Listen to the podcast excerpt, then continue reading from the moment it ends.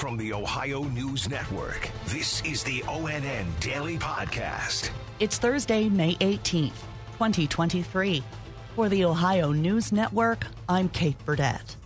In Northwest Ohio, a 17 year old girl has been charged with murder in the case of 53 year old Nicole Jones in Sylvania Township.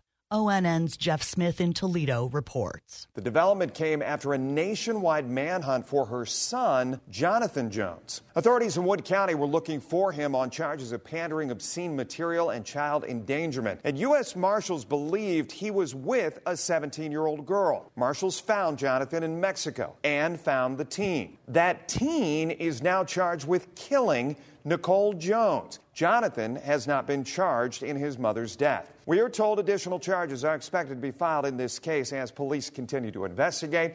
I'm Jeff Smith. In Northeast Ohio, a civil lawsuit filed by a group of former students accuses a former teacher and school board member of sexual misconduct. Six former Ashtabula High School students are accusing Christine Seifert of grooming and engaging in sexually inappropriate behavior with them decades ago. This was brought to light in an anonymous letter to the school board in November of 2021. Attorney Eric Long represents one of the plaintiffs. We'd like to think that these people are in a position to help our students, help our children. Ultimately, it falls on the board, it falls on the district as a whole uh, to protect our children, and certainly that didn't happen here.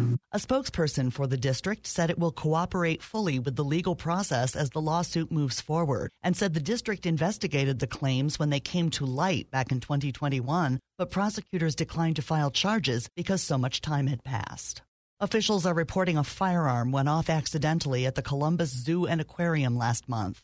ONN's Andrew Kinsey has more. The incident happened on April 19th while the park was closed. Kevin Landers confirming with a spokesperson of the zoo security that a ranger was handling a firearm when it accidentally fired. That bullet went through an office door, exiting through the security trailer wall and struck a tree.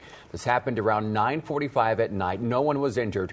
That ranger was suspended 3 days without pay but is still employed. Because of this incident, new policies are being reviewed. It will require at least 2 trained members to verify verify unloaded weapons, and it must be a member of their management team. I'm Andrew Kinsey.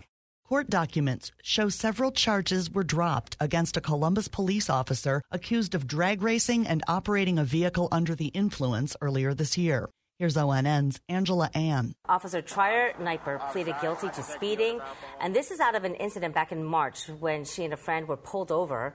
The Highway Patrol records show she was driving 100 miles per hour in a 65 mile per hour zone. The charges of OVI and drag racing were both dropped, and the officer was fined $150. I'm Angela An. Cuyahoga County Prosecutor Michael O'Malley announced yesterday 11 people have been indicted after allegedly stealing cars from dealerships across Northeast Ohio. ONN's Clay Gordon has the story. All 11 of the suspects who consistently targeted high end auto dealerships are between the ages of 18 and 22 years old and are from the Cleveland area. Currently, nine of the individuals are in custody, and law enforcement is working to arrest the other two. There were a total of 32 incidents of theft that took place over a five month period. 86 vehicles were stolen with an estimated value of $5.1 million. I'm Clay Gordon, ONN News. The Ohio Department of Agriculture says plant tissue sampling on crops in East Palestine has wrapped up. ONN's Stephanie Haney in Cleveland has more. The report shows plant materials collected from the area are not contaminated with toxic substances from the February 3rd train derailment.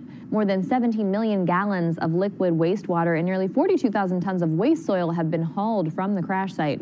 And in related news, state officials have partnered with the Center of Science and Industry to host a community event promoting STEM learning and to distribute 250 free Chromebooks to East Palestine city schools. I'm Stephanie Haney. Mayors of several central Ohio cities met yesterday to go over ways they're preparing for the Intel complex that's now being built in Licking County. The primary concerns, they say, are housing, transportation, and schools. Here's New Albany Mayor Sloan Spalding. We pay for almost 100% of our school district, not only the construction, but the operation. And so every time that we start a housing start, we need to carefully consider how it impacts our school district. Intel broke ground on the project back in September. The first plant is set to be finished by 2025. Marysville local schools are putting another levy up for a vote in November. The board says they're revising the recent levy voters struck down earlier this month. It would have cost taxpayers $295 for every $100,000 of their property value. Marysville School Board President Sue Devine says the funding is necessary because of the district's growth. We've seen about 100 new students each year over the past couple of years. And if you've been to Marysville, you'd see we've added lots of apartments, lots of housing developments. So we anticipate that growth is going to continue. The board plans to work with voters on changing details that caused them to vote no.